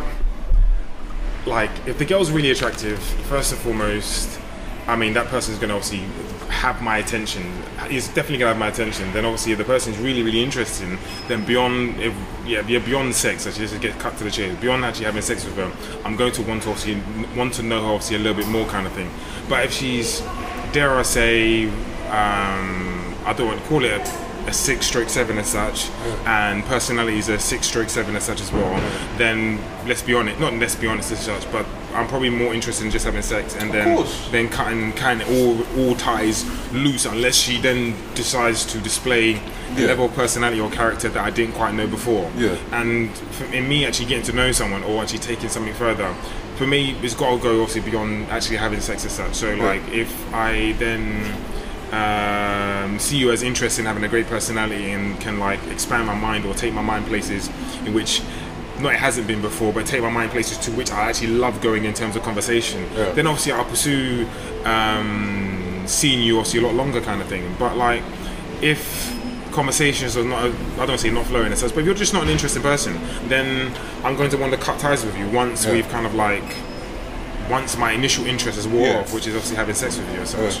But I think that again, obviously, there are quite a few things. I mean, I've explained this to girls before. Yeah. Very similar um, situations to which you mentioned, obviously, not too long ago, in girls actually meeting people in clubs. In fact, the person did actually tell me where she's actually meeting these per- these people as such, but explain why guys like them. And I said, once the, the, the, the chase of actually just kind of like a little getting to know you just a little bit and then having sex with you, and then if they're genuinely not interested in you, then they're gonna like very slowly um, gonna fade into the background. Very They're gonna- yeah, they're not gonna they're not gonna stop responding to one or two of, your, two of your texts. Then they'll start responding to one in every five, and then slowly you'll get the picture without them actually being rude as such. Yeah, yeah, yeah, I've done that. And that's Quite how it works. Not how it works, but that's generally how things work. That's as such, you how know it I mean? goes. That's- But again, I, I totally agree with what you said. That like, um, I think if girls actually not put guys in a situation where they had to actually get to know them, and then it opens them up as such. Hmm. And obviously, yeah, you get to know them, but in doing so, it opens them up as well. Then they're gonna have a feel of attachment once you've actually had sex and stuff like that. Yeah. Because I think that's when all the fun begins, really. Or you, it's, all, it's not a deal breaker. Yeah. You know where people are going, Yeah. this way or kind of that way. You know what I'm saying? Yeah. Mace, did you want to um, pose another question or? Yeah. Um, Sorry, can I add to that kind Yeah. of thing? Like, because me personally, I mean, I know I've mentioned this with dating and stuff before. I love. It's not the thrill of the chase as such. It's like I love actually just getting to know people just in general because I think obviously it's not no secret. Obviously, everybody's different as such, but I think there is definitely obviously an art in conversation and art in getting to know people. And I think mm. if you can actually open people up as such, mm. then I think you'll find dating or just seeing people obviously that more interesting kind of thing. And I think you're going to find that person's going to be a bit more comfortable in letting you um, getting to know them and stuff like that. And either way, well, well, let's be honest, having sex with them will also be a lot easier. But then obviously, then there's a lot more. Then there's actually longevity to it because sometimes you can have sex with someone and then actually just go on to be friends or realize, you know what, Yeah. uh, maybe I'm not actually interested in having sex with you anymore. And they may be both ways, it may be reciprocal. Yeah. But we can still say hello every now and again, or you may even see them out and about as such, and they Yeah. can still be cordial. Yeah. Whereas Yeah, obviously, if you're frosty, if you end it kind of like um, slowly, as we mentioned before, when you see this person out in public, it may be like a wry smile and all that type of stuff. Mm. And me, I'm about like just being comfortable with people. I don't say I know I mentioned loyalty once or twice, but I don't like feeling. I don't like um, um, just me personally. I don't Right. like knowing that I've done someone wrong. But what in, in that regards to doing something wrong? Say like um, you got hold of a bird, you slept with them, and she was obviously more interested in you than you her, and you just kind of, as you said, fall back into the background. Would you say that's a bad thing for you to do? No, because that's, that's another thing as well. Again, loyalty. With loyalty comes honesty. Yeah. And I can tell you, unfortunately, I can. Unfortunately, I'm not interested in you in that way. But I'm not going. But would you say it? I, I think I can say it. 'cause I think I've got to a point in life where I'm not about the not, not, this, not that it's about bullshit, but I'm Yeah. not about lying. I think lying's a complete waste of time. Sometimes you don't want to hurt people's feelings, But but I like being very honest as well. Sometimes. There's, duff, there's other ways of, as you said, as you mentioned, there's other ways of making that person know that you're not interested. You know what? And I know that because I know sometimes guys prefer. I don't call it the easy way out, but sometimes it, um, yeah, it is kind of like an easy way out. It's, it is an easy way out, but I don't know. I mean, I've actually been honest with someone. Actually, one time I was honest with a girl. Actually, I told her, you know, I went out her um, for a drink, and then I told her, you know what? I've actually got a lot going on. I'm not actually interested. I told her, I'm, I'm being honest. Mum, like, mum's like, I told her I'm not actually interested. All right, Yeah. and then I thought, you know what? I'm gonna throw this little curveball in there, and I'm saying, unless it's this, like, then I'm. no, no, it worked. I said, yeah, yeah. I said, unless it's this, Yeah. then like I'm not really not being disrespectful because I'm not even like crass like that. Yeah, unless it's this, then bam. hard, and then I had no. Problem. but then you know, down the line, then it became a bit of an issue. But then I explained to the person, you know what? I told you from the beginning. you know Yeah, what I yeah, mean? of course. It made, Yeah. The person made me feel guilty at first, and I Yeah. sat there and I said, no, I told you. Yeah, yeah, yeah. No, that person made me feel guilty. I told Yeah. you. If I told you, then there's no Yeah, reason. exactly. But I totally understand why you why you're in this situation as of now. yeah. But then, funny enough, this same person, going back to the point you, men- you mentioned earlier, Yeah. said, um, um, "Why is it when I sleep with people early that they then detach themselves from me?" I'm like, "Fucking." That's what happened. I said, "Fucking." Someone hasn't taught you, mate. What was you gonna? Um, um, have get you into? got anything else to add? No, not on that subject matter. Anything else? Just because I've got something, but I want to have. I think it should be the last word to be honest. Okay, well, um, moving further along into the introduction, uh, it mentions that among adults, the, prevail- the prevailing notion is still that too much dependence in a relationship is a bad thing. Uh, I was going to ask you guys, what do you think and why? hundred percent too much depend. Have you got more substance to that, or is that it? Sorry, I know it's in the book, but is that all, the only bit you took out of that? That's the the part of the, the statement I, I did put, take, yes. All right, repeat that question for us, French. So among adults, the prevailing notion is that still that too mu- is still that too much dependence in a relationship is a bad thing. What do you think and why? Do you know I'm going to answer that? Um, I've actually got something from the chapter I read. And I was gonna leave it to last, but this is the perfect answer in my in my um in my in my opinion. Yeah. There was something you probably came across. You might you might have been picking up on it later on down the line. Yeah. There's something called the codependency myth.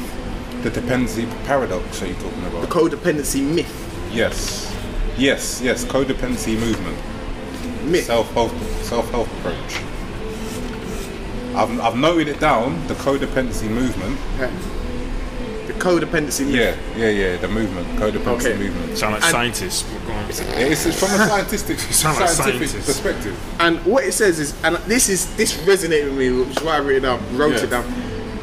Your happiness is something that comes from within and is not dependent on your lover or mate. I think that is big, and the reason I think that is big, blood fire. We out here, boy. He was out here. you out here. You see him? Look. Yeah, I see you. That walk. He's going some. He's on a mission. Uh, he's got to get some grub. Boy. But he's on a mission to get grub, man. He's got that score pound, you get me, or 19 pound 97. uh, that statement for me, and I think it helps. To, it will help to answer your question once I finish. Yeah. I think I've said this. You cannot, and I think this is why I was once anxious because I didn't actually know or was not comfortable within myself, or com- like I might have felt like I was batting a little bit, punching, sorry, Punching above. punching, yeah, and which is why I might have been anxious. Okay. But you gotta make sure you're good first and foremost. And what's supposed, in my opinion, what's supposed to happen in a relationship is you're good, they're good, you come together, and you're great. Does that make sense? Because I think it mentions in in here somewhere that actually once you're together, you're almost one body.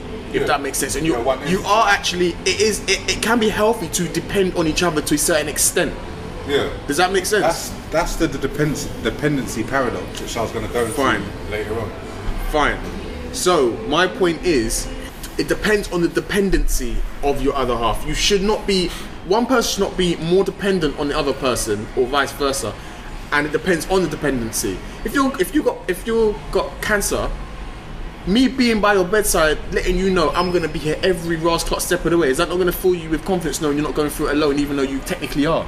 Yes or no? Knowing, right, even if they scrape the flipping number two off your head, I'm gonna be here. Hmm. Reg- yes, does that make sense or not? Yeah, I do understand what you're saying. Yeah. Yeah, and they ran some kind of tests, which I've read in this book, whereby they said we're gonna give they put people's wives or partners or mates and said we're gonna give you an electric shock, Yeah, yeah, yeah, yeah, yeah.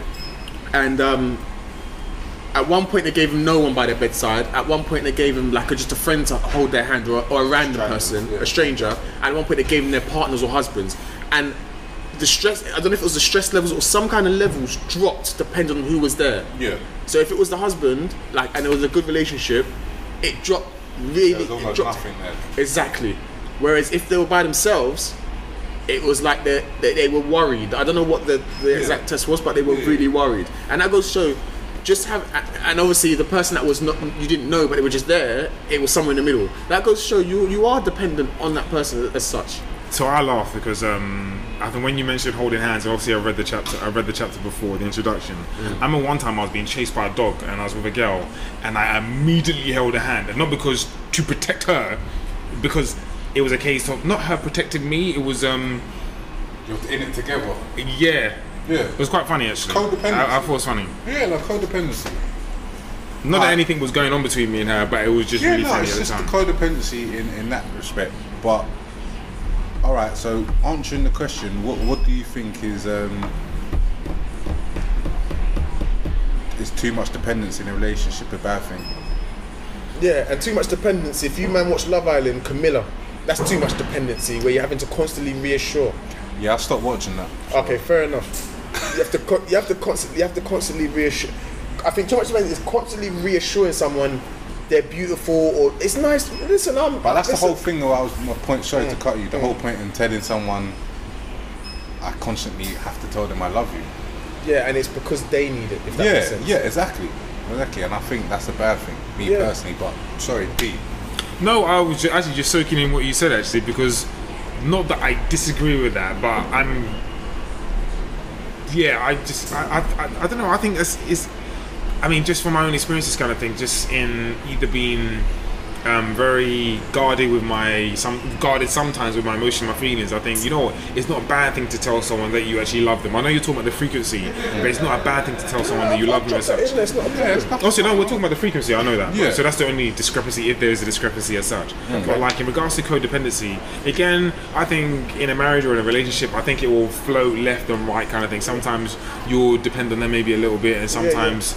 So it will kind of like ebb and flows and stuff like that. Yeah, but I which think is healthy. Yeah, yeah, it's not healthy. I think, I yeah. think it is very healthy. Yeah. Um, again, I mean, it may even come down to also your your attachment or detachment attachment style as such. And I mean, Yeah. again, obviously, I'm very secure, so not that I don't need you as such, but I mean, I'm not so much focused on having to lean on you for this, that, and the other. Whereas, obviously, depending on where that person is in life, because again, you're going on two different journeys, but you happen to be together. So if that Yeah. person is in a very insecure stroke anxious kind of place mm. then obviously that person is going to need your support in some way shape or form you know what i mean again yeah do- i think it does depend obviously where you are in life if you're going into a new place in life mm. and i'm going to use um, responsibility. So new responsibility in life as such. So it could be um, being a new mother or it could be going into some type of job or responsibility or having to support another family member and stuff like that. I think sometimes you need a little bit of support and it could be emotional support saying that um, you're doing well or this and that and the other. And again obviously i mentioned before i don't want to go around the houses. I think it comes in ebbs and flows but i think if it's constant then i think you might need to kind of like I don't know if you have to look at it, but it might be something that you do question Yeah. somewhere down the road if you not question if you haven't questioned it already. Okay. Question what? Um, whether you're right for this person, if I'm constantly having to reassure you your whole life or throughout our whole kind of relationship, then there's clearly something wrong with you. So per overall, se. we're saying too much dependency is not healthy for No, I don't think relationship. so, Is- no. Are you saying that, French? Yeah, What's I think point? I definitely think too much dependency in a relationship. Too much of one thing ain't good anyway. But yeah. Yeah, no, too much of anything is Yeah, anything my point being, yeah, I definitely agree with both of you if your point is too much dependency is a bad thing. Um, the reason why I can, as as P mentioned, I can relate it to my attachment style as one of those things because me being an avoidant, I will back off anyway. If you're too dependent on me, I'll put my arm up. I'll put my arm up automatically without even trying. I'll just put my arm up because you're getting way too close. But um, in general, if I was to be uh, trying to push towards a more secure um, way of thinking, I still don't think being too dependent on one another is too. I don't think it's healthy. I don't think it's healthy. But that kind of leads me onto the whole um, codependency movement and the dependency paradox, which we'll discuss in a moment. Um, P, you want to Sorry, say yeah, I'm. I'm glad you gave me the opportunity to cut in. Um, with like anxious people, and you you know, you mentioned, I'm not saying this is the case with you. Yeah. Um, I know you were saying like when the person gets too close, you kind of want them to back off as such. Yeah. Is it a case of them um, now becoming close to you to the point where they're actually going to know you? I don't want to say inside out, but know things you're not quite ready to divulge as such. So yes, your face slightly changed there, as if you were ready to answer. No, go on. I was So yeah, yeah. So your face change. That's why. It's a case where you're um, you're worried about you're going to be put into a place where you're going to have to divulge things which are really close to you as such, which you haven't shared with many people. More often than not, guys may want to lie about this if they want. They tend to share things of that emotion, emotional side Yeah. with females because they make it a lot easier. Yeah. Sorry. Yeah, they make it a lot easier. What What are you asking? No, is that a, no, no? I'm not Is saying. this, a, this sounds more personal to French, um, I'm not trying to be personal. I'm saying but it sounds like it. It, it, Yeah. it actually sounded like. Are, are you asking a question directly to French almost, or are you asking That's- about? that's- the, Or are you asking about the attachment styles? That's what I'm confused of. So he mentioned something, I completely forgot what it was, which led me to that question. you asked about the first you started off asking about with the anxious attachment style and then it more seemed like the question was directed at french Yeah. because it was like what Yeah, is back it then, yes. But he said something in his previous. So he, he mentioned something moment, moments ago. yeah it was which- about it was about um the um, Oh, the person when they get too close to you. When they get too close to you, then. But what I'm saying, you, your got, arm you said something a bit specific, which kind of like gets to the semi question, which I kind of wanted to ask earlier. But it doesn't. that's just an avoidance. But that's the reason why I said that is because that's an avoidance strategy. Okay, cool. That's an avoidance strategy. When someone gets too close, you put a barrier. That's just if any any person that's an avoidant will do the same thing. It's not an indivi- individual thing. It's what an, an avoidant does. And the thing is, with an anxious person, if an avoidant person, as French has said he is, is with an anxious person, an anxious person will take it as, oh, I all right then, mate, fuck, do one. They'll take it as, why? Why are you doing that? They, they, they, they- They'll it'll- push even They'll further. push even more towards the avoidant person and be like, "Why is it being like that? What? Let me try and ring him. Let's meet up. We need to speak about." Like, they'll be more on it. Yeah. I'm not sure what the secure avoidant is, but I know with the anxious avoidant mix, the anxious person won't push them away. It will start driving them mad. Yeah, of and by driving yeah, them mad, that. they actually start. They want to know more about the avoidant. Like, why? No, no, no. But it was all going so well, and you can't do. They're, they're a bit like that. Do you know what I'm saying? I'm not. As I said, we might come into more in the book about secure avoidant and what happens there. Whether the secure person is like, fine, leave it at that. You're not for me. I don't know yet. We haven't come to that. But I know it does mention about the anxious avoidant. Yeah. Um, is there anything else you wanted to add on that? No, no, no, no, no, no. Cool. So yeah, it mentions the book mentions the codependency movement and the self-help approach. And another point that I made was numerous studies show that once we become attached to someone, the two of us form one physiological unit. Um, Mace mentioned our partner regulates our blood pressure, heart rate, etc. So, what my question was, why not um, psychologically? If we, if our per, if our partner can affect, Yeah. Go on, French. if our partner can affect us physiologically, why not psychologically? But I mean, I, that, that's not really a question that we need to delve too deep into. That was just more. I thought they would. Sorry. Yeah, that's what I, I thought they would as well. But it doesn't mention it in the book. It doesn't mention that it doesn't. So Well, we're as I said, we're you might have been through the book. Pocker and I are only a chapter in, so or the Yeah. introduction. It might touch upon this more later on down the line. yeah, So we'll, we'll, we'll wait and see. all right. Um, yeah, I don't know. Don't As in, what? what cause your partner mental health when you do stuff, stuff like that? Is that what you're trying to get? Oh, what? No, because it, it mentions that because the two of you become one physiologically, so to speak. So if if I feel a bit anxious and my heart rate goes up, then my partner's heart rate's going to go up, or do you know what I mean? He So- might be able to calm, she might be yeah, me down. yeah, vice versa. So if that's if if it's a physi- from a physiological point, why not from a psychological point as well? But as P said, I think that would that would affect it as well. But the book doesn't mention Psychologically, how? I'm a little bit confused. So, in terms of if, Maybe emotionally. yeah, emotionally, I'm. Like if you're if Yeah, you're if I saw my partner upset, devastated, upset, yeah, it's it's, going to make you upset. yeah. So I would, I would agree with you. Yeah, I think so. Yeah. yeah, yeah. But that's not physical. That's psychological. we could post that out to our Twitter followers. So just remember, follow us at full F U L L underscore E underscore booked on Twitter. Um, as we will every week, we'll upload this onto um, SoundCloud. SoundCloud, and the link will be on our Twitter page. We'll obviously give you a, a, also a brief um, breakdown of what we discovered from the chapter. So that's all. I hope you enjoyed. Um, I've got one last point. Yep, yep. I- before we wrap it up, and I mentioned it a couple of times, but it is the dependency paradox. And if you're not aware of what the dependency paradox is, it turns out that the ability to step into the world on our own often stems from the knowledge that there is someone beside us whom we can count on. Makes sense, I feel, in regards to partners being given a presence and giving you a boost of self confidence. And there is always someone backing them, basically. I think it's really important just in life in general. Yeah. I know, I really do. I think it's important. So, What to have someone having your back? um, yeah. I mean, I know, I know we've kind of had a conversation in regards to um, dependency. Well, that's what we're talking about, dependency. Yeah. I think sometimes it is really good to know that someone's got your back, and I think it does give someone that extra 10, 15, in some cases even 20% Yeah. encouragement to go out and step on their own. I think I'm at a point where I don't necessarily need to know someone has got my back as such. I just need to know whether I'm doing the right thing, Yeah. yes or no, as such. But I do think that is very important. I think it can help whether you're a confident person or whether you need assistance in some way, shape, or form. Cool. What about you, Mace?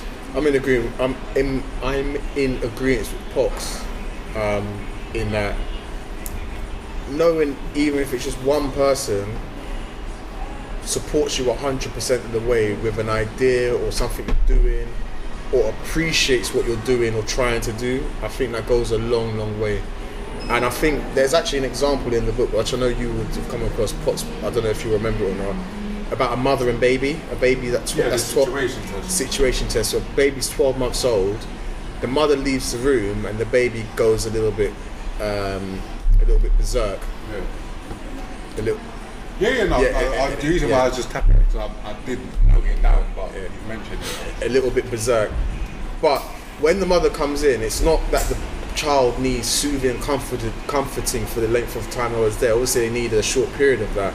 But then they're happy to explore their immediate surroundings, knowing that there's one person 100% behind them who is there for them in case something goes wrong or will make sure that nothing goes wrong. They're happy to explore their immediate surroundings, knowing that there's someone there for them, which is the point you, you just hit on the head anyway. That test refers back to they they mention it being like the, one of the most important tests to to determine what attachment styles you have. So um, going further into that same test, it mentions if once the child is left alone and they realise that their parent or their particular person that they're with isn't there, they then become um, they start crying and they obviously they want to know where they are. When the person comes back, then they, they're happy to go along and start playing again, and that's a secure attachment. Whereas an avoidant, um, they'll continue playing anyway and Yeah. act like they don't care, like Yeah. very nonchalant. Yeah. And it's, it's very, it was very, it's a very good, um, a very good test and a very good read to kind of determine what attachment style you are.